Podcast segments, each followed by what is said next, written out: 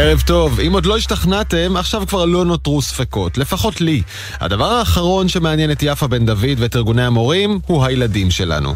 היא מתכוונת לנצל אותם, את ה-1 בספטמבר, את הוריהם הלחוצים, את אוצר המדינה, את מערכת החינוך המסורבלת, ובעיקר את ממשלת המעבר ואת הבחירות המתקרבות, לנצל את כל אלה כדי לשרת אינטרס יחיד של קבוצה מצומצמת, עוד כסף למורים הוותיקים. לא שזה לא ראוי לתגמל מורים ותיקים, אבל זה לא פותר שום בעיה בוערת. הנה רשימה חלקית של הבעיות הכן בוערות, בוערות מאוד. אחד, חסרים 6,000 מורים במערכת החינוך, כלומר צריך לקלוט ולתגמל דווקא את המורים הצעירים והחדשים, לא את הוותיקים. שתיים, לתגמל מורים על פי הצטיינות ולא רק על פי ותק. שלוש, לתגמל אותם באופן הגיוני על תפקידים נוספים, כמו חינוך כיתה או ריכוז שכבה. ארבע, להעניק למנהלים גמישות לשכור מורים מוצלחים ולפטר מורים מוצלחים פחות. חמש, חסרות עדיין המון תשתיות מחשוב בבתי הספר. שש, צריך להטמיע לתוך תוכנית הלימודים עוד שיטות למידה מתקדמות שיכינו את הילדים לעתיד הצפוי להם. שבע, מבנה משרד החינוך מסורבל ומאובן כבר עשרות שנים ומקשה על תזוזה ושיפור. שמונה, לתאם בין ימי החופש של ההורים לאלה של הילדים, וזו כאמור רשימה חלקית. משרד האוצר רוצה לסגור עניינים, להתקדם קדימה, והוא שיגר הצעה משופרת, להקפיץ את שכר הבסיס של המורים החדשים מ-7,000 שקל ל-9,000 שקל. זוכרים? הרי צריך למשוך בבהילות עוד מורים חדשים למערכת ולגרום להם להישאר. אבל המורים עם ותק של 30 שנה ייהנו מעליית שכר של 400 שקלים בלבד, מה שיביא אותם ל-15,600 שקלים. על זה יפה בן דוד לא מוכנה לשמוע, וגם לא על גמישות בתגמול, על פיטורי מורים כושלים או שינוי בימי החופש. אסור לזוז. בטווח המיידי, העמדה הזו פוגעת ישירות בהורים, בילדים, בחזרה ללימודים. בטווח הרחוק יותר, היא עוצרת כניסה של מורים חדשים למערכת, מפריעה למערכת החינוך להשתפר, ומקשה עליה להפנות את משאבי הזמן והכסף האדירים שדרושים להתמודדות עם כל האתגרים האדירים שמנינו קודם. וזו, רבותיי, זו כבר חבלה בעתיד של מדינת ישראל.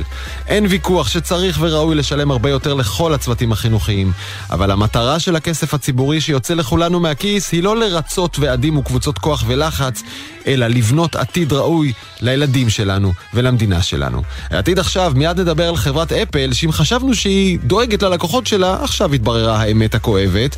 נשאל מה הקשר, או מה הדמיון בין פייסבוק ומובילאיי, אם יש כזה. נפרוס בפניכם סיפור מתח על פשיעה בינלאומית בעולמות הקריפטו, שנעצרה פה במשטרת ישראל, כן, מה ששמעתם. והאם החולצה שאתם לובשים עכשיו יכולה לזהם קצת פחות בזכות גלי קול? מיד נסביר. העתיד עכשיו, אני דרור גלוברמן. מתחילים. גם אתם שונאים פרסומות שקופצות לכם בכל מקום בטלפון? אם יש לכם אייפון, מן הסתם הרגשתם שאתם הכי מוגנים. אפל עשתה לעצמה שם של לוחמת נגד פרסומות חודרניות ולמען הפרטיות של משתמשיה. אבל עכשיו התבררה האמת, והיא... שאפל בוחנת אפשרות להציג לנו פרסומות בעוד הרבה מאוד מקומות באייפון. הגר רבת, כתבת ההייטק של טק 12, בואי נלך למפץ הגדול של השנה שעברה, שבו אפל פתחה במלחמה נגד פייסבוק, וכל האפליסטים והאייפוניסטים אמרו לעצמם, היא מגנה עלינו.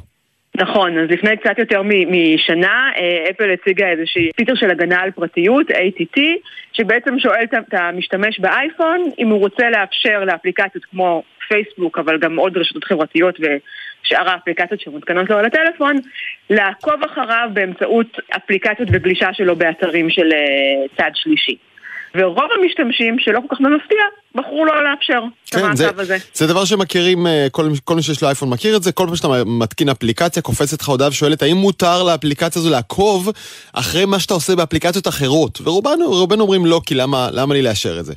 נכון, לפי נתונים חדשים שאנחנו uh, רואים, uh, קצת יותר משליש ממשתמשי האייפון בארצות הברית בחרו כן לאפשר לאפליקציות לעקוב אחריהם, mm-hmm. uh, ואנחנו יודעים שפייסבוק ואפליקציות אחרות בעצם מתאימות את הפרסומות שהן מציגות לך לפי נתונים שהן אוספות, עליך. מכל לא האפליקציות בטלפון. את יודעת, זה הרגע שבו, שבו בעצם כולנו, גם אנשים עם אייפון וגם אנשים עם אנדרואיד, כל מי שיש לו סמארטפון, זה הרגע שבו גילינו שיש אפליקציות שעוקבות אחרי כל מה שאנחנו עושים בטלפון בכל האפליקציות האחרות.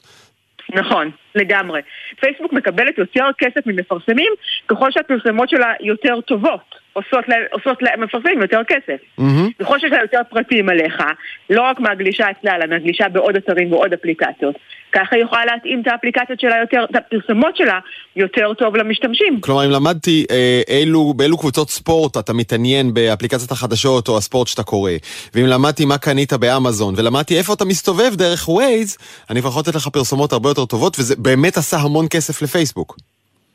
נכון, זה עשה המון כסף לפייסבוק, והשינוי הפסיד המון כסף לפייסבוק. ואז אני, אני חושב שבאמת המשתמש הסביר אמר לעצמו, אוקיי, הנה אפל יוצאת נגד מה שמקובל בכל הטלפונים של, שמאפשר לפייסבוק לעקוב אחריי בכל מקום, בכל אפליקציה, ואפל אומרת, מספיק עם זה, אתה תבקש רשות מהמשתמשים שלי, ואם הם לא רוצים, אתה לא תעקוב אחריי. ואני בתור, בתור אייפוניסט אמרתי לעצמי, הנה החברה שמגנה עליי. נכון, לגמרי. עכשיו, מצד שני, אנחנו... אפל מציגה פרסומות בחלק מהמוצרים שיש לה על האייפון. היא מציגה פרסומות ב App Store, את זה כולנו מכירים.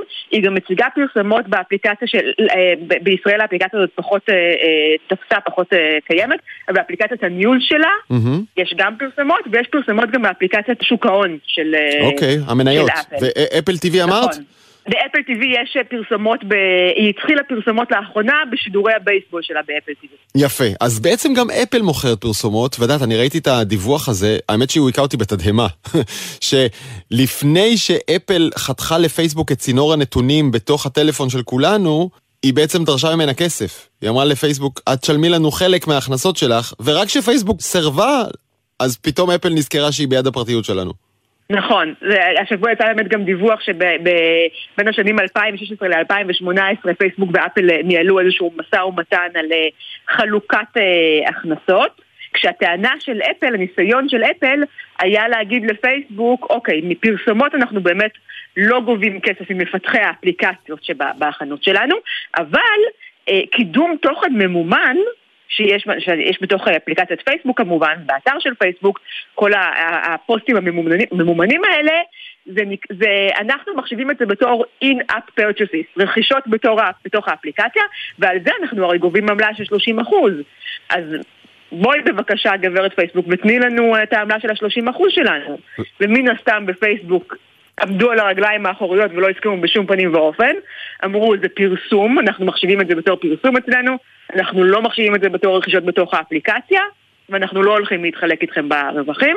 הדיונים האלה, לפי הדיווחים, נמשכו משהו כמו שנתיים, ולא מיד אחר כך אפל הכריזה על השינוי, לקח לה איזה שנתיים, שלוש להכריז על השינוי בהגדרות הפרטיות שלה, אבל uh, בהחלט יש קשר בין הדברים. אין ספק שאם היא הייתה מקבלת את הנתח הזה מפרסומות, אז... היא הייתה שוקלת. בדיוק, לו אפל הייתה נהנית מהעמלה שלה מתוך פייסבוק, אז היה לה אינטרס שהפרסומות של פייסבוק ימשיכו וישגשגו ויפרחו, גם על חשבון הפרטיות שלנו, אבל ברגע שהיא לא קיבלה את הקאט שלה, זה בעצם קצת אה, סחטני, לא? אה, אתם לא משלמים לנו? אין בעיה, בוא תראה עכשיו. טאק, גזרתי לך את הצינור של המידע ונראה אותך מתמודד. תראה, אפל נהדרת בלאכול את העוגה ולהשאיר אותה שלמה. ממש. באמת כאילו לצאת בכל מיני uh, קמפיינים ולרכוב על כל מיני uh, תהילות שלאו דווקא מגיעות לה. ומצד שני היא יודעת יפה מאוד לגבות עוד ועוד כסף על, על, על מש, ממשתמשים על דברים שלא כולם גובים עליהם כסף, או שלפעמים גובים עליהם כסף זה לא הסכומים שאפל גובה עליהם. המחירים של המוצרים של אפל הם לגמרי בקצה העליון של הסקאלה, ואגב, זה עוד יותר מרתיח משתמשים ששמעו על, על הפרסומות האלה. אם אני משלמת אלף דולר על מכשיר אייפון, הציפייה הבסיסית שלי היא שהוא יהיה לפחות נקי בפרסומות, שלא יעשו ממני עוד כסף בנוסף לאלף דולר שכבר שילמתי על המכשיר, לא? בדיוק, זה בדיוק הדבר ש, שמרתיח ומפתיע כל כך לרעה.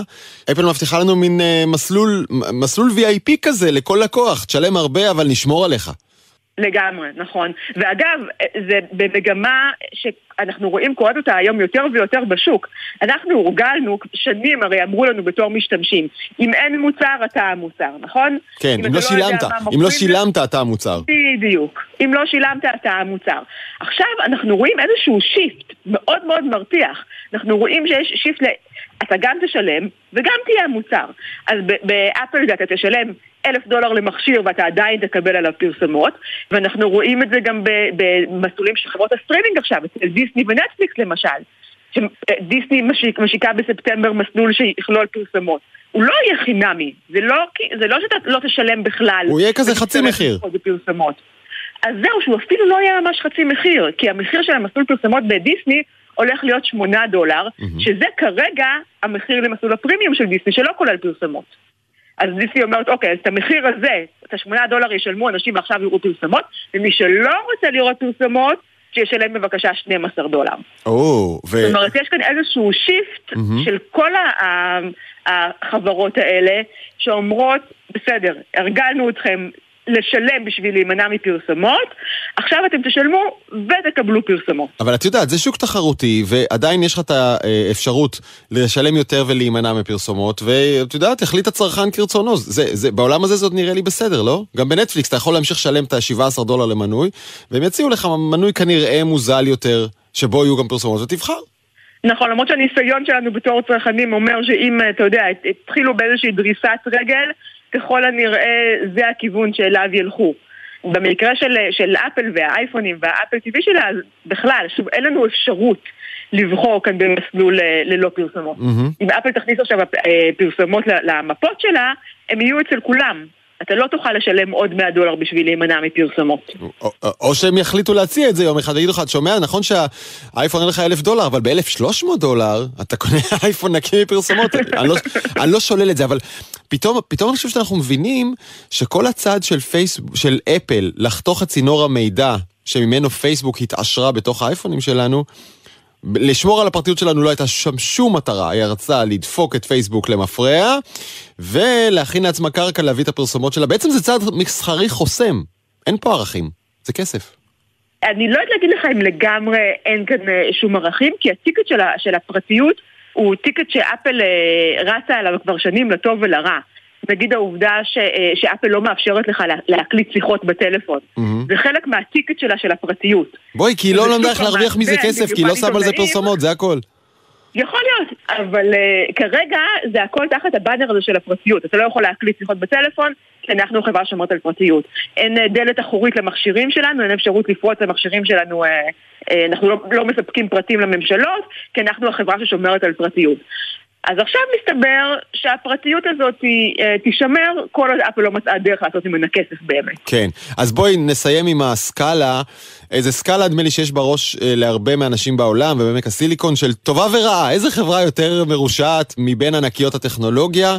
אז נדמה לי שהעולם רגיל לחשוב, תגידי לי אם אני צודק, שברף העליון של החברות החודרניות והמרושעות יושבות כזה ביחד גוגל, פייסבוק, מטא ואולי אמזון. מתחת, קצת פחות מרושעת וחודרנית אפל, והכי מתחת מייקרוסופט, כן? זה ציר הגיוני? ככה אנחנו רגילים לחשוב, אבל זה רק מעיד על, על אולי על כמה החברות האלה מסתירות היטב את הדרך ועושים מאיתנו כסף. יפה. וראיתי כבר את מי שאמר שאפל לא צריכה להיות טובה או בעד פרטיות, היא רק צריכה להיות טיפה פחות מרושעת מפייסבוק. זה לגמרי נכון. הגר רבט, טק 12, תודה על פקיחת העיניים הזו ועל השיחה קצת עגומה אני חושב, לפחות שנדע לאן אנחנו הולכים. כן, עדיף לדעת לאן אנחנו הולכים, זה נכון. ערב טוב. זוכרים את אדם נוימן, הישראלי שמאחורי אימפריית ווי-וורק העולמית עם העלייה המטאורית והנפילה הכואבת מאוד, והסדרה שמתעדת את כל זה באפל TV, We Crashed קוראים לה, מי יכול לתת שוב אמון ביזם שנכשל כך ומעשיו הוגדרו כסוג של הונאה? קרן אה, ההון סיכון הכי יוקרתית בעמק הסיליקון. ויקי אוסלנדר מכלכליסט. אדם נומן חוזר ובגדול, אה, ועם כסף וגיבוי, מה הוא רוצה לעשות? הוא רוצה לשבש את שוק הנדל"ן למגורים, אחרי שלכאורה שיבש את שוק הנדל"ן המסחרי, עכשיו הוא עובר לאנשים שרוצים להשכיר בתים. אוקיי, okay, אז אה, אדם נומן גייס עכשיו מאות מיליוני דולרים, תכף ניכנס לזה, אבל בואו רגע נעשה ריקאפ, כמו שעושים בסדרות. אה, תקציר הפרקים הקודמים, אדם נוימן מקים את אימפריית וורק ומתרסק, מה קרה שם ואיך זה נגמר? מה שקרה שם זה שהוא הצליח אה, לגרום לנו לחשוב שיש לו פנינה ביד. אה, בשלב מסוים החברה שלו הייתה שווה 47 מיליארד דולר והייתה קרן, אה, אחד הקרן הכי יקר ב, בהיסטוריה, עד שהם ניסו לצאת להנפקה וגילו בעצם אה, ערימה של ניגודי עניינים, סגדה למייסדים, תרבות אה, עסקית אה, קלוקלת, ובסוף אה, היום החברה נסחרת תמורת בערך אה, 4 מיליארד דולר. כן, התגלה שם החל מ... איך נגדיר את זה? קשקושים בתשקיף שלא הולמים את המעמד ועד אה, השתכרויות ועישוני סמים במטוסים פרטיים. כל מה שמשקיעים לא רוצים לראות במניה שהם שמים עליה כסף. נכון, כן, והוא הודח מהחברה, והחברה בסוף יצאה להנפקה בלעדיו. שאגב, החברה עדיין אה, קיימת ומתפקדת, ו-WeWork יש גם uh, בישראל לא מעט מרכזים כאלה ש- שהכל איתם בסדר, רק שזה לא שווה את 47 מיליארד דולר שאדם נוימן חלם, או מכר לנו את החלום שזה צריך להיות שווה. ונכון, עיתונאים ואנליסטים בעולם שפכו עליו באמת את ה- בערך את המילים הכי רעות שאפשר לומר על יזם.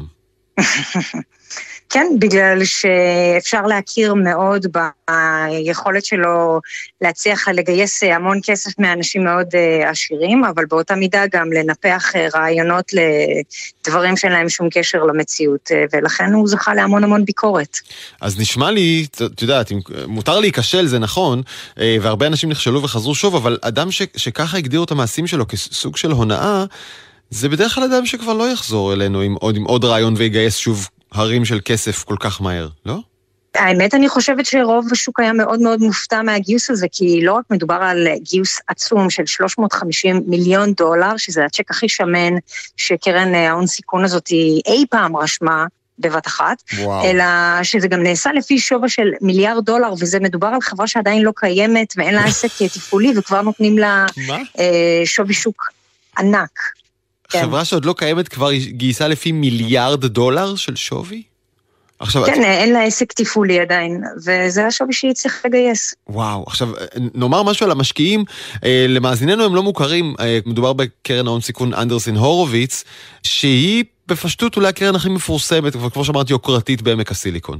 כן, יש לה הצלחות אה, מאוד מפורסמות כמו אה, פייסבוק, Airbnb, אה, מרק אנדריסן שיושב, שהוא אחד הדמויות הכי דומיננטיות שם, הוא אחד, נחשב לאחד ממייסדי האינטרנט, mm-hmm. ממש אצולת ההייטק של כן. ה-30 שנה האחרונות. הוא היה מהמשקיעים הראשונים גם בסקייפ ובאינסטגרם ובגרופון ובליפט וליים, הוא הרוויח המון המון כסף מהמון מיזמים מאוד מאוד מוצלחים, הוא יודע, הוא יודע מה הוא עושה. כן. כנראה.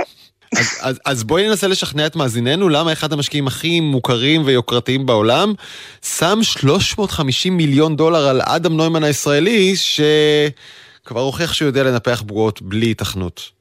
אז אה, דבר ראשון, אדם נוימן עצמו מגיע עם 3,000 אה, יחידות דיור לתוך העסקה הזאת, זאת אומרת, הוא בעצמו שם הרבה סטייק, יש, יש לו הרבה אה, נכסים שהוא מביא איתו לעסקה הזאת, אז במובן הזה אפשר אולי קצת יותר להבין את הפגנת האמון הזאת.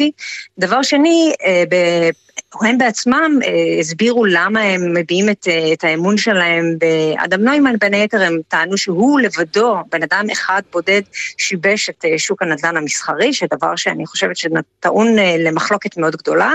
הם טוענים שהוא כריזמטי ומנהיג, וששוק הנדל"ן לשכירות בשל ומוכן לשיבוש, מה שנקרא disruption, אולי mm-hmm. הדבר הכי נחשק בעמק הסיליקון היום.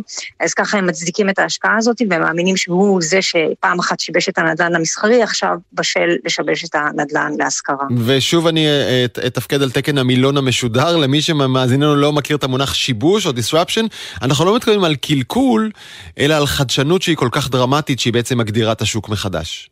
נכון, אז הרעיון מאחורי החברה שאדם נוימן פלואו, ככה קוראים לה, אה, היא לקחת אה, נכסים להשכרה ובעצם להיות סוג של מנהלת נכסים משהו שהוא לא משבש בכלל, כי זה מאוד מאוד נפוץ אה, אה, בעולם כולו, בארץ אולי טיפה פחות נפוץ, אבל בארצות הברית בהחלט מאוד נפוץ שחברות מנהלות נכסים לבעלי אה, מגורים, אבל הוא גם מדבר באותה דיבור, באותו רוח שהוא דיבר לגבי WeWork, הרעיון להקים קהילה, לחבר בין אנשים, לא, בעולם לא קר ואכזר. תשמע, הוא פשוט עושה קופי פייסט, משכפל את ה... אה, לא רוצה להגיד ברברת, את העולם הרוחני שליווה את אה, WeWork וזכה לכל כך הרבה ביקורת, הוא משכפל אותו עכשיו ממשרדים למגורים פרטיים?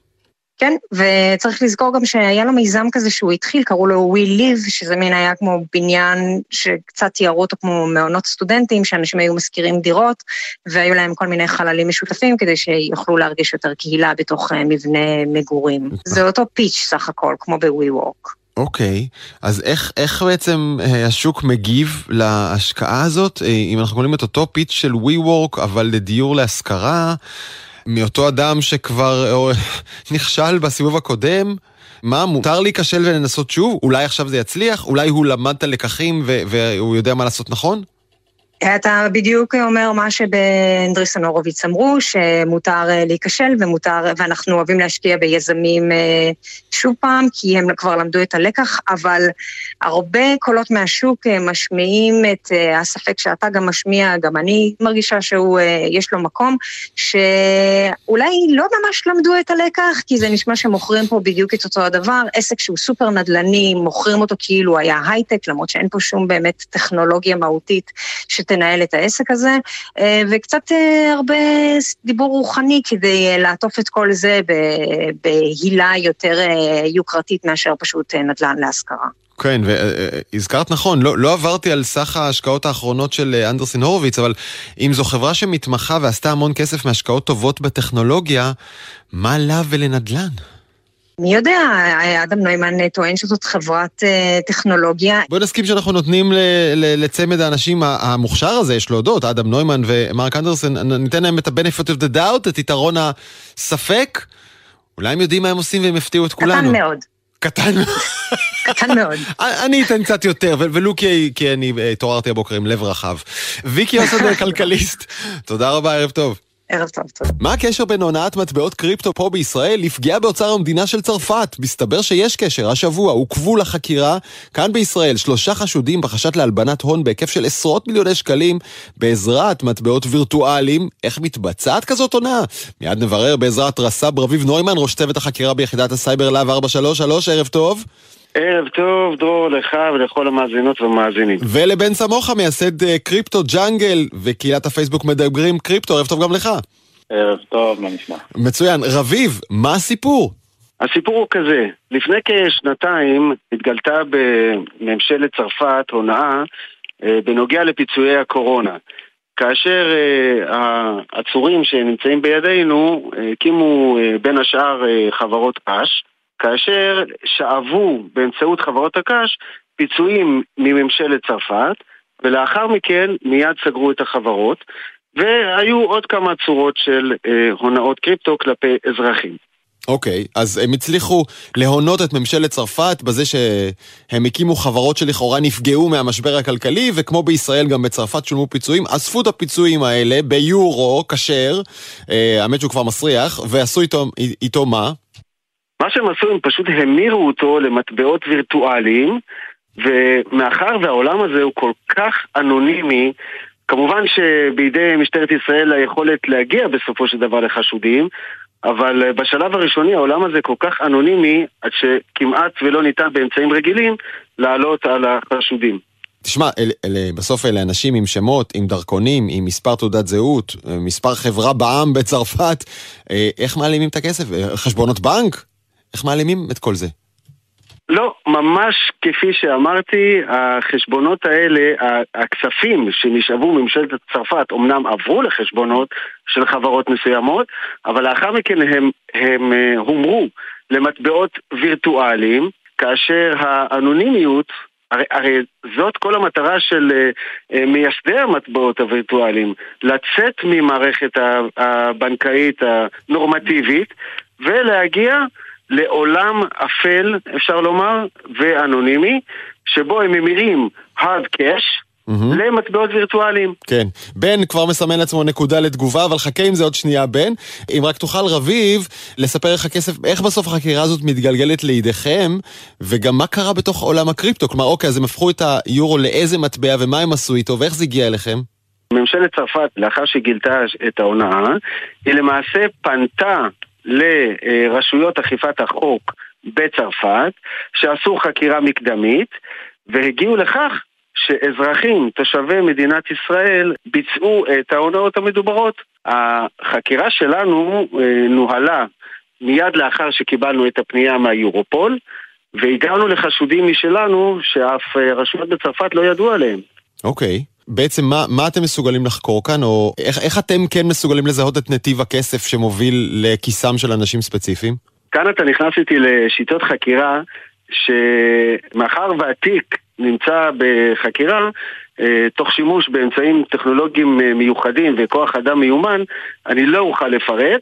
ואגב, גם לאחר שהחקירה תסתיים, אנחנו לא נוכל לפרט איך הגענו בדיוק לאותם אנשים, מהסיבות המובנות. אוקיי, אז זה הזמן לשלב את בן ולשאול אותך, תשמע, אומר כאן אה, רס"ב רביב נוימן, הנה דוגמה לסיפור שבו עולם הקריפטו נוצל כדי לגנוב לרמות, להלבין הון. אה, נכון, אה, רביב, עשרות מיליוני שקלים זה ההיקף?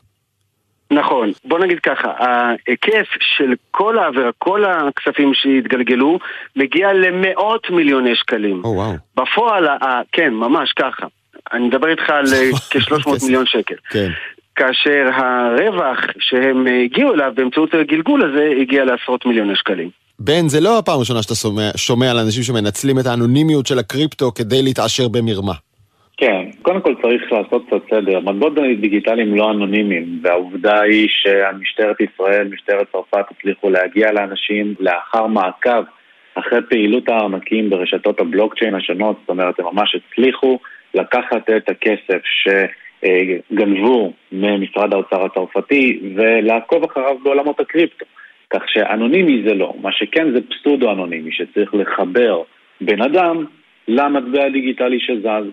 אה, ולכן חשוב לעשות את ההפרדה הזאת, כי מבחינת השקיפות קל יותר לעקוב אחרי זה ובאמצעות הכלים המתקדמים שאני בטוח שגם במשטרת ישראל משתמשים בהם, באמת אפשר לעשות את זה ביתר קלות. רגע, אבל מה זאת אומרת זה לא אנונימי? הרי, הרי אם אני היום קונה ביטקוין, אני משתמש בשם הזה כי הוא הכי מוכר, אבל יש עשרות אלפי מטבעות, אם קניתי ביטקוין, לא כתוב עליו דרור גלוברמן, כתוב עליו, אתה יודע, 1-0x וזה ערימת מספרים ואותיות, ואם אני ממשיך לגלגל את זה בין כל מיני מטבעות נוספים, ממיר וממיר וממיר, שזה מה שאני מהמר שאותם אנשים עשו, יהיה לך קשה מאוד לזהות שזה קשור אליי בסוף. יהיה לך קשה, אבל זה אפשרי ובאמצעות אה, כלי מעקב, מה שנקרא ניתוח הבלוקצ'יין, שיש ממש חברות שעובדות עם הרשויות, בין היתר גם עם אה, סוכניות מודיעין ו- וגופים משטרתיים וכדומה בכל רחבי העולם. אפשר וכך גם מזהים הונאות, לפעמים זה לוקח משך זמן פחות יותר, כמו שנה, שנתיים, לפעמים זה ייקח טיפה יותר, אבל אפשר לעקוב אחרי הפעילות וצריך פשוט למצוא את הבן אדם שמתישהו במוקדם או במאוחר יצטרך להזדהות לצד הכתובת. תגיד, אתה, אתה כאיש שבסך הכל אה, אה, חי מאוד בעולם הקריפטו, ואני מעריך אוהב אותו, היית רוצה שזה יהיה שקוף לחלוטין לרשויות החוק, או שאתה אוהב את זה שמי שמאוד מתאמץ יכול להימלט? אני חושב שרשויות החוק צריכות לעשות את מה שהן אה, מונו לעשות מלכתחילה, וזה להוכיח שבן אדם שהוא פושע, באמת פושע. אה, אני לא אוהב את המקום שלעברו אנחנו צועדים בשנים האחרונות, שבא וקובע שכולם עבריינים ומי שחף מפשע צריך להוכיח שהוא חף מפשע. אז האם אני חושב... מה זאת אומרת, למה אתה אומר את זה? או אתה יודע מה, בוא נשאל את, את, את אה, רביב, ביחידת הסייבר של להב 33, אה, אתה גם מרגיש שמי שחי בעולמות הקריפטו הוא כבר קצת בחזקת עבריין? ממש לא. אני חושב שאם יש לי חברים, בני משפחה, שהם בעצמם משקיעים בקריפטו, אין איזה שום בעיה, אני חושב שהאמירה הזאת היא לא נכונה. תגיד, אם אני לא. עכשיו נמצא לידך, רביב, ביחידת הסייבר, ואנחנו פותחים ביחד את המגירות האלה עם התיקיות שאני מדמיין שיש לך, טוב, בטח זה הכל כבר במחשב, לא? אבל נגיד שיש לך מגירות. כאלה ממתכת עם תיקיות קרטון, כמה עבירות לדעתך בעולם הסייבר, אה, בעולם הקריפטו, עדיין בלתי מפוענחות אה, יחסית למה שפענחתם. כלומר, בעיניך זה ים ענק של אה, אה, הלבנות הון והברחות כספים? מונחים על שולחננו מספר לא מועט של תיקים, של הלבנות הון, עוקצים כלפי אנשים. Mm-hmm. דבר אחד אני יכול להבטיח, שבמהלך הזמן אנחנו נגיע לרובם, ובוא נגיד למשמעותיים שביניהם, בהחלט. בן, מה אתה אומר? האם קהילת הקריפטו כבר פועלת מתוך הנחה שרביב ואנשיו ביחידת הסייבר של להב כבר מפשפשים ובולשים אחרי מי ששם מעביר כספים שלא כדין, או שעדיין התחושה היא של אה, מערב פרוע? חד משמעית, היום יש הרבה יותר הבנה ליכולות של ניתוח הבלוקצ'יין וליכולות מעקב, ובדיוק אני, בדיוק מהסיבה הזאת אני חוזר ואומר שעולם הקריפטו הוא לא אנונימי כפי שמנסים להציג אותו. Mm-hmm. שוב, לאנשים מאוד מאוד טכניים, מאוד מתקדמים טכנולוגית, תהיה את היכולת להסתיר יותר את הפעילות שלהם. אבל בשביל להגיע לרמה הזאת באמת צריך להיות יחידות סגולה, וגם אז, במוקדם ובמאוחר, יצליחו להגיע אליהם. אני כן רוצה רק להתייחס למשהו שרביב אמר. בדיוק, אה, כאילו, אתה בתחילת הראיון אמרת שעולם הקריפטו נוצר כדי ליצור מערכת אלטרנטיבית אפלה שתאפשר את הדברים האלה. זו לא הסיבה שמערכת הקריפטו נוצרה. אה, מלכתחילה, ואפשר לקרוא את זה גם במסמכים שהשיקו, שהביאו את העולם הזה לכדי איפשהו היום, וכיאה לכך, גם אנשים שמשקיעים בקריפטו, בביטקוין, במטבעות אחרים, מאמינים בזה ומבינים שכמו כל טכנולוגיה אחרת שצוברת אימוץ, בשלב הראשוני שלה, כן, יש גם פושעים שמאמצים אותה בדיוק בגלל שזה מערב פרוע.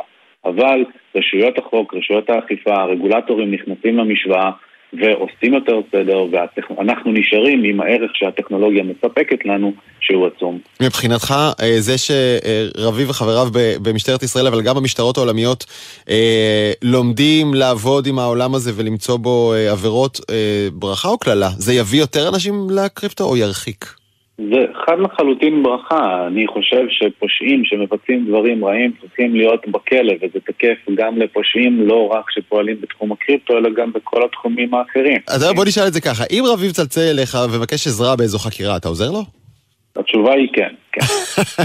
אז רביב... שמחתי לשמוע, כן, שמחתי לשמוע. מסתבר שיש חלק, ואם זה, זה מגיע מבן סמוכה, זה חלק משמעותי מהקהילה שבצד שלכם, שבעד אכיפת חוק והשלטת סדר, ושהקריפטו יהיה פתרון טכנולוגי כלכלי יפה, אבל לא מערב פרוע שמאפשר עבירות פליליות.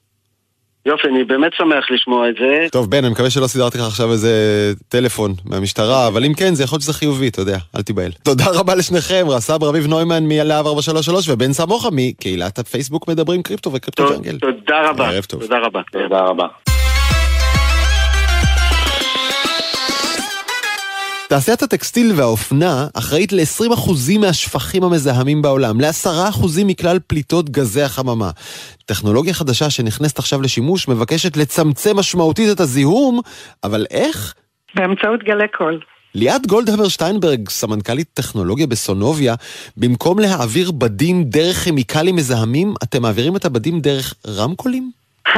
הלוואי שזה היה כל כך פשוט, אנחנו מעבירים את, ה... מעבירים את הבדים אה, בתוך מיכל הספגה. שבתוכו אנחנו מטמיעים מערכת אולטרסאונד, מערכת שיודעת לייצר גלי קול בסביבה נוזלית. בקיצור, רמקולים לבריכה. אני מפשט מדי, אוקיי. אז רגע, בואי ניקח את זה שלב אחד אחורה. היום את הבדים שכולנו לובשים עוברים המון טיפולים אה, כימיים, נכון? כימיקלים, מזהמים. נכון. מה עושים לכותנה הזאת שאני נכון. לובש כרגע? זה מתחיל בזה שבעצם הכותנה כשהיא יוצאת אה, מהשדה, ופה אנחנו אפילו מדברים על חומר טבעי, היא בעצם אה, צריכה לעבור המון המון תהליכים רטובים. רטובים משמע שימוש מסיבי במים, דבר ראשון, כדי לנקות אותה מכל האבק והלכלוך שיש בשדה. אחר כך אנחנו משתמשים בהלבנה, אנחנו מלבינים, הצבע הטבעי שלה הוא לא לבן, הוא צהבהב, אז אנחנו מלבינים אותה כדי שהצבע הסופי שרוצים שיהיה על הבגד יהיה טוב ובהיר ונקי. שזה עוד כימיקלים? אנחנו... ברור, כימיקלים מאוד, מאוד אפילו אה, חריפים mm-hmm. להלבנה. אחר כך אנחנו צובעים, הצביעה היא תהליך של שעות, לפעמים 12 שעות, לפעמים 10 שעות. תחשוב על כל המים והכימיקלים והצבענים שאחר כך גם נשטפים מהבדים כדי לוודא ששום שאריות שלא נקשרו, אה, לא נשארו שם וירדו בכביסה שלך ואז מתחיל תהליך שאליו אנחנו נכנסים. לתת תכונות לבד. צבע זה רק תכונה אחת. Mm-hmm. התכונה הנוספת הכי נפוצה היא מגע. אתה קונה משהו, אתה ממשמש אותו, נוגע, מוודא שנעים לך. זה ריכוך תעשייתי, תהליך גם כן אה, מאוד מאוד אה, מזהם, דורש מים. דורש את, המרכך, אה, ואחר כך תכונות נוספות. אנחנו רגילים לקנות אה, מוצרים שיש להם היום תכונות אה, מוספות, כמו דחיית ריחות, דחיית בקטריות, דחיית נוזלים אם אתה נמצא בגשם, דחייה של UV, כן, אתה לא רוצה להישרף בשמש, וכן הלאה וכן הלאה. כל תכונה כזאת משמע הספגה של בד בכימיה. אוקיי, אז בעצם תיארת את כל מה שכולנו פוגשים בכל הפרסומות לחולצות ולמכנסיים. זה גמיש לארבעה כיוונים. זה דוחה מים, זה צפוף, זה לא צפוף, זה מאוורר, זה סופג זה, זה מאייד. כל הדברים האלה זה פשוט ערימה של טיפולים כימיים. מה אתם עושים בסונוביה נכון. כדי להחליף אותם בגלי אולטרה-סאונד? נכון, בגלי קול, גלי אולטרסאונד. בעצם אנחנו את ההספגה שלנו מבצעים בנוכחות גלי קול. גלי קול בנוכחות אה, נוזל, בנוכחות הכימיקלים הנוזליים האלה, ישנה תופעה פיזיקלית שלא אנחנו המצאנו אותה, שנקראת קוויטציה. זאת אומרת, בגלל גלי הקול שנעים להם בתוך הנוזל, נוצרות בועות, חללי אוויר. חללי האוויר האלה מפתחים תנאים מאוד מאוד קיצוניים, טמפרטורה של 5,000 מעלות ולחץ לחץ אטמוספרי מאוד מאוד גבוה, ממש תנאים שאולי קיימים רק על הירח, זה קיים לחלקיקי שניות בתוך הבועות האלה, ואז באופן טבעי, כמו שקורה בבועות סבון, הן קורסות אל תוך עצמן. הקריסה הזאת היא, היא הלב של, ה, של הפתרון, היא קריסה מאוד אנרגטית, והיא בעצם גורמת לזה שהכימיקלים בנוזל נורים אל שטח הפנים הכי קרוב שנמצא. במקרה שלנו זה הבד. הבד מקבל ירייה כזאת של מיליוני חלקיקים שעפים אל שטח הפנים שלו ומצליחים להינעץ בצורה אחידה ולהגדיל את שטח הפנים, זאת אומרת זה המון המון חלקיקים על שטח מצומצם ולכן אנחנו משיגים פה שני אפקטים. אפקט אחד, אנחנו לא משתמשים בקשר כימי. זאת אומרת, גם הכימיקל שאנחנו שמים בתוך אותה ריאקציה הוא כימיקל מאוד ירוק. Mm-hmm. אנחנו לא משתמשים בקשר כימי, אז אנחנו לא צריכים כל מיני שחקנים. כל מיני חומרים אה, מזיקים, הוא... אוקיי. זה דבר אחד. והאפקט השני הוא יצירת שטח פנים מאוד גבוה וקשר מאוד מאוד חזק של הכימיה עם הבד, ככה שלאורך חיי המוצר התכונה נשמרת, mm. והיא לא זולגת, היא לא זולגת לסביבה, ואתה תוכל להשתמש בחולצה המנדפת שלך הרבה פעמים אה, עד, עד סוף החיים שלה. כלומר, גלי okay, אוקיי? הקול מאפשרים, גלי הקול מאפשרים להחדיר את הכימיקלים יותר טוב לתוך הבד, ולכן אפשר להשתמש בכימיקלים פחות... הרסניים, הבנתי נכון? נכון. והבגד יחיה יותר זמן. טוב, נשמע שכולם מרוויחים. אה, ואתם בדרך למפעלי דלתא הישראלים, ואולי דרכם לשלל מותגים שכולנו מכירים. זה בהחלט אה, דבר שאנחנו עוד לא רגילים לחשוב עליו, כשאנחנו קונים חולצת כותנה נעימה. כמה כימיקלים וכמה זיהום היא עשתה, ואת זה אתם אה, שמים על השולחן. ליעד גולדהבר שטיינברג מסונוביה, תודה רבה. תודה רבה לך.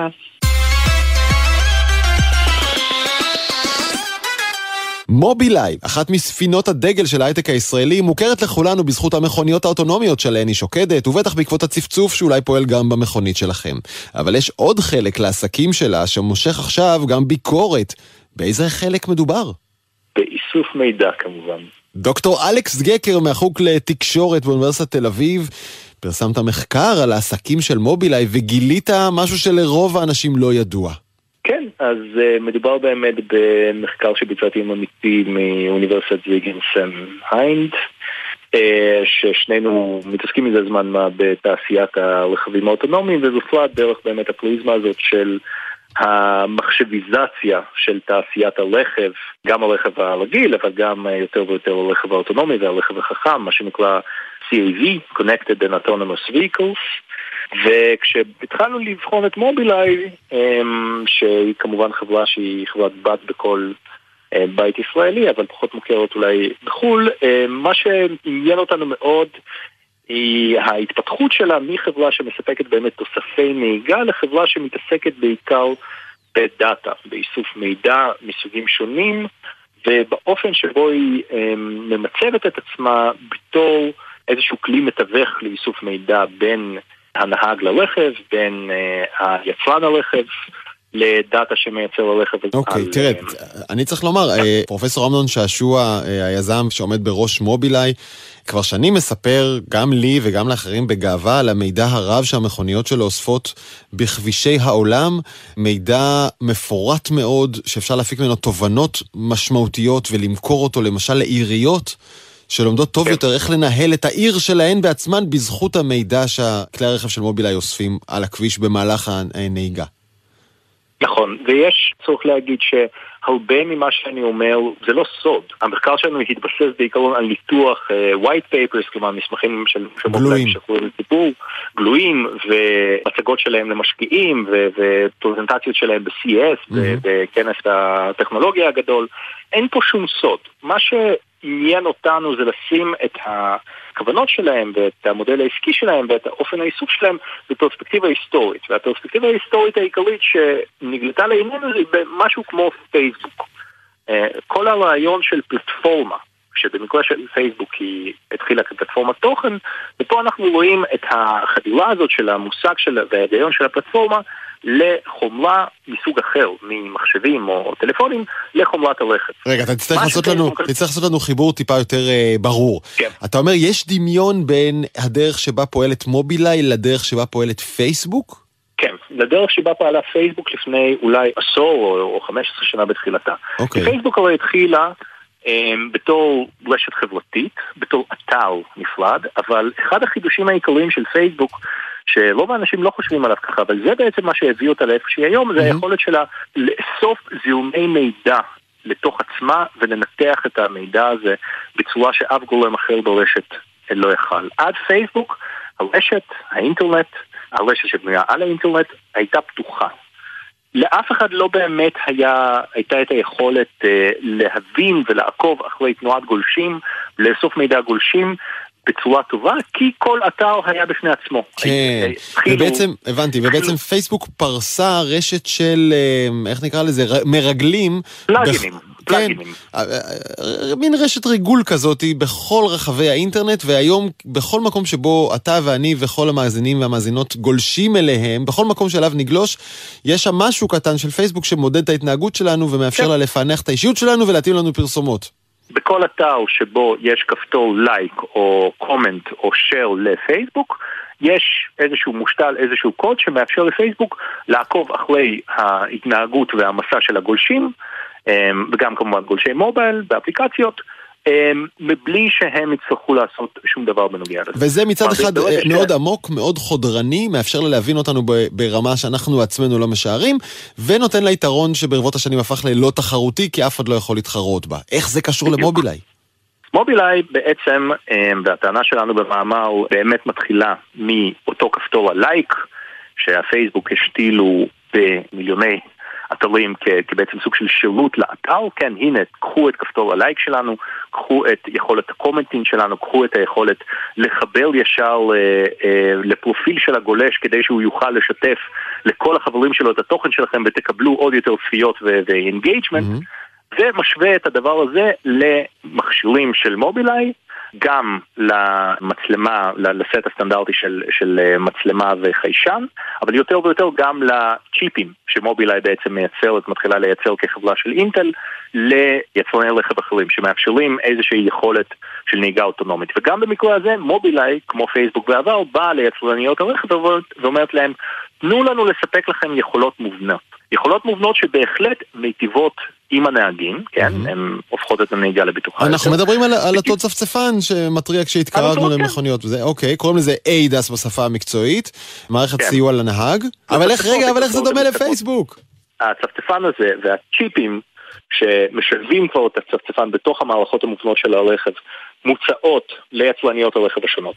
הן מקבלות את זה בתור איזשהו פיתוח שהן לא צריכות להשקיע בו כסף, שנותן להן יכולות מתקדמות לרכבים שלהם, זיהוי סכנות, ניתוח אופן הנהיגה, יכולת אוטונומית בסיסית מוגבלת, בבלי שהיצרנית משקיעה בכך אה, משאבי אה, R&D למשל. מהמם. הנהגים גם כן מקבלים תוצר טוב יותר ברכבים שלהם, והמידע בינתיים זורם למובילאיי. אז המערכת שמובילאיי מתקינה לנו במכונית אוספת, או מסוגלת לאסוף גם הרבה מאוד מידע, גם על הכבישים ועל השכונה ועל העולם כולו, ככל שהמכונית נוהגת ומצלמת את סביבתה, וגם על אולי על הנהיגה שלי.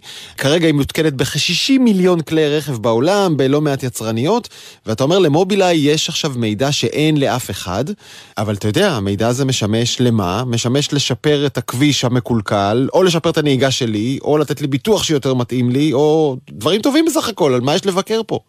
תשמע, המידע הזה משמש למה שמובילאיי רוצים שהוא ישמש. גם, גם בתחילת דרכה של פייסבוק הרי אפשר היה להגיד, בסך הכל מדובר בחברה שמאפשרת לך למצוא חברים מההייסקול ולשתף תמונות מצחיקות של חתולים. נכון. אף אחד הרי לא חושב על ה-worst case scenario. אף אחד לא חושב על כיצד כוונת רווח של חברת פלטפורמה, שמה שמעניין אותה זה לחבר עוד ועוד גורמים לקליית ומכירת המידע שלה, מה זה יכול לעשות לספירה שלתוכה הפלטפורמה נכנסת. אמ, אין לי ביקורת קונקרטית על מובילאיי. כלומר, אין, רגע, רגע, אין לך תרחיש אימים שאתה אומר, אם לא נשים לב, הם עוד לא, עלולים להשתמש? לא, לא, לא, לא. לא. אוקיי. תרחיש אימים יש לי ועוד איך. אה, קדימה, חלוק איתנו, חלוק איתנו תרחיש אימים. כרגע, אני לא חושב שיש, שניתן לדבר, ואני לא מתכוון להגיד, מובילאיי עושה דבר רע כך וכך. אוקיי, אז בוא נגיד את זה אחרת כדי... אני יכול לתת לך דוגמה אחת. כן. אחת דוגמה קונקרטית, בעניין של פרטיות, כי אני גם בין השאר מתעסק הרבה בפרטיות.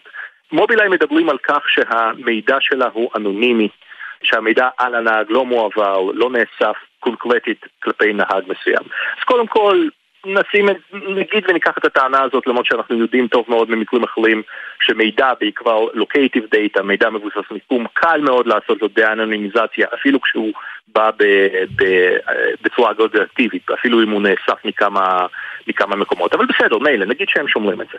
מדיניות הפרטיות של מובילאיי מגינה עליך הנהג. עכשיו, מה קורה אם שמונה או תשעה או עשרה רכבים של מובילאיי עוברים בדיוק באיזשהו אזור שמתבצע פה פשע, או מתבצעת בו איזושהי פעולה שנגיד לא נוחה למשטר באיזושהי מדינה אה, חשוכה כזאת או אחרת. האנשים שנמצאים ב, ב, באותה פינת רחוב, באותו, באותה הפגנה, באותו אירוע, הם לא לקוחות של מובילאיי. אבל למובילאיי כן מתקבלת איזושהי תמונה, בעיקר מתמונה מכמה רכבים, ותמונה לאורך זמן, כי עם כמה שיותר רכבים כוללים את האופן שלה על האזור הזה. יוכל לצורך העניין המשטר הסיני להורות למובילאי, הבו לנו את כל הצילומים של המכוניות שלכם שעברו בשכונה מסוימת, בשעה מסוימת שהייתה בהפגנה, ואנחנו כבר ננתח את הצילומים ונפיק אה, מהם זיהוי פנים ונדע כל מי שחלילה אמר משהו שאולי לא בא לנו לשמוע על המשטר. כן? למשל, אוקיי. זה ברמת הדיסטופיה. בוא נאמר ככה, אה, אתה בהחלט מצייר דרכים שבהם המידע הבלעדי הזה עלול לשמש באופן שלא תוכנן אליו, ואולי אף להיות אה, מזיק, אבל כרגע על כל פנים חשוב להגיד, מובילאיי מנצל את המידע הזה באופן אה, גלוי וחיובי, נכון? או, או, או שמועיל לאנשים. והנה מסר לנו גם תגובה שאומרת ככה, המידע שמקבלת מובילאיי מיצרניות הרכב הינו מידע אנונימי, לא מכיל מידע פרטי ועומד בדרישות המחמירות של ה-GDPR, מדינות הפרטיות האירופאית. באמצעות מידע זה מפתחת מובילאיי מפות חכמות, אותן היא מעניקה כפתרון משלים לתעשיית הרכב ולגופים אחרים שמתעניינים בשירותי מיפוי מיוחדים. אין למובילאיי עניין באיסוף מידע אישי והפתרונות שהיא מציעה לא מבוססים על מידע כזה.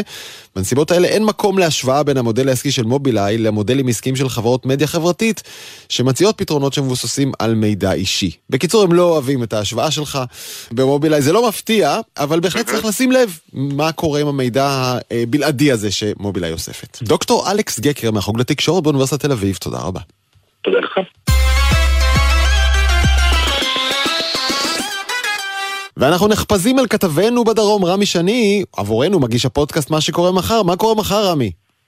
זה כבר משהו שקורה היום, שלום דרור, ערב טוב, אני מקווה ששלומך טוב. סביר. ערב טוב, כי אנחנו הולכים, כי אנחנו הולכים לדבר על משהו די, איך נגיד, מגעיל, אבל כל כך חיוני, שכדאי להקשיב. מדובר על שיטה לגילוי מוקדם של סרטן המעי הגס, כי מסתבר שמעטים מודעים לקיומה. למרות שהשימוש בה הרבה יותר נוח מקולונוסקופיה והיא קיימת די הרבה שנים. מדובר בשתי קפסולות, פותחו בארץ, שכל אחת מכילה חבי, אה, סורקים מתוחכמים. הנבדק צריך לבלוע רק אחת וללכת איזה יממה עם מכשיר דמוי טלפון על החגורה.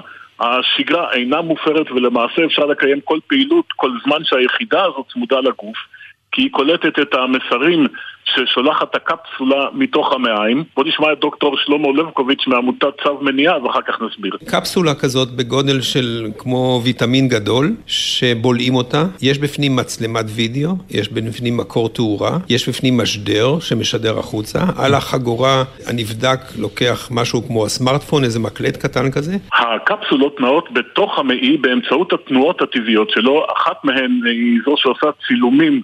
אל, של כל החוויות בתוך המעי, משהו כמו הטורטלים שמצלמים את עצמם 24/7. השנייה מבצעת את הסריקה בשיטת CT מוכרת ומצביעה על כל כתם אה, חשוד. במרכז הגסטרולוגי שסיפק את המכשור מקבלים בחזרה את המכשיר, והגלולה, אם אתה מתעקש, אתה יכול להגיד, כמו בסיר של נפתלי, להתראות בים, ואז מתבצע ניתוח של הסריקות והצילומים כדי לזהות פוליפים חשודים. אם יש כאלה אתה כמובן מוזמן לבדיקה חודרת, הפעם כן אה, אה, קולונוסקופיה. הריאיון המלא עם דוקטור לבקוביץ' באחד הפרקים הקרובים של ההסכת מה שקורה מחר. כמובן, מה שגורם לי ללכת לבדוק איך מקבלים את הדבר הזה. זה כלול בביטוח של הקופה, גם אני יכול. אה, רמי שני, תודה רבה על זה. עד כאן העתיד עכשיו, ערך ערן גולני, הפיקו אביב פוגל ותומר ברקאי על הביצוע הטכני אוהד מנדלאוי, אני דרור גלוברמן, אתם מוזמנים לשמוע אותנו מתי ואיך שבא לכם בכל אפליקציות הפודקאסטים המקובלות, רק הקלידו העתיד עכשיו. אני זמין להצעות ולהערות בדרור גלוברמן בטוויטר, יאללה ביי.